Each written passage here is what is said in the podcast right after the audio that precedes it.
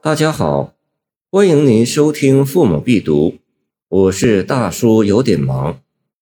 文宇，寒卧。相亲必惜夜寒清，闻雨伤春梦不长。罗帐回垂红烛被，玉钗敲着枕寒声。以雨入诗并不罕见，而这首却与众不同，需细细体味。从碧溪玉钗等词知道所写的是一位女子。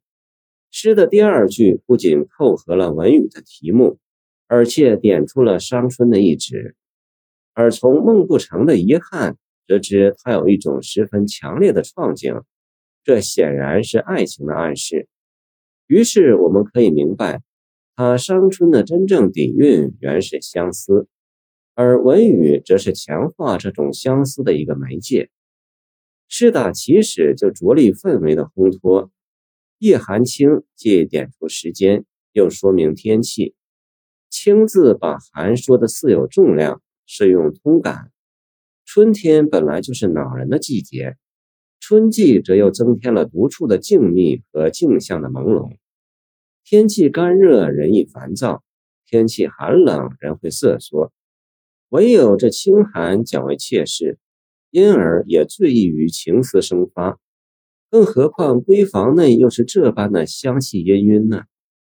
碧玺是古时妇女护膝的围裙，做跪拜之用。深受寒卧影响的后世才女李清照写道：“乍暖还寒时候，最难将息，见声声慢。而兼春雨佘立，归人伤之如何？”梦是愿望的达成，这女子多么渴望在梦中与自己的爱人欢会呀！但是销魂蚀骨的相思却又使她不能入睡，因而好梦难成。这又反转来加重了她的相思。这样我们便看到了雨的特殊作用。第三句进一步烘托环境气氛，写眼之所见。罗帐四面低垂，其后红烛照耀，环境是华美的。无奈只是女主人独自一人，不胜所莫孤寂之感。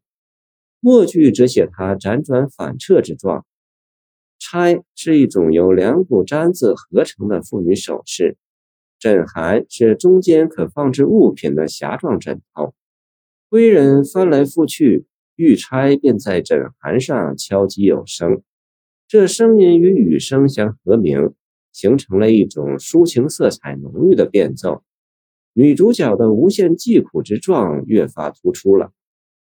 本诗在短小的篇幅中尽力加大容量，通过多角度多层次的描写来加强整体效果。它广泛调动人们的嗅觉、香、触觉、寒、听觉、闻雨、敲着枕寒、视觉、碧玺、罗帐、红烛等，这一切又互相融汇交织，共同构成了一个感情网络，一个优美氛围，一个文雨伤春的总体心境。其中着意突出了梦幻与现实的矛盾，对梦境虽然做了虚幻的处理，但它却始终是现实的一个潜在的映照。正是这一完质的映照，所以才把或当视为美好的现实境遇衬得苦不堪言。爱情甜，相思苦，春雨中的相思之苦尤甚。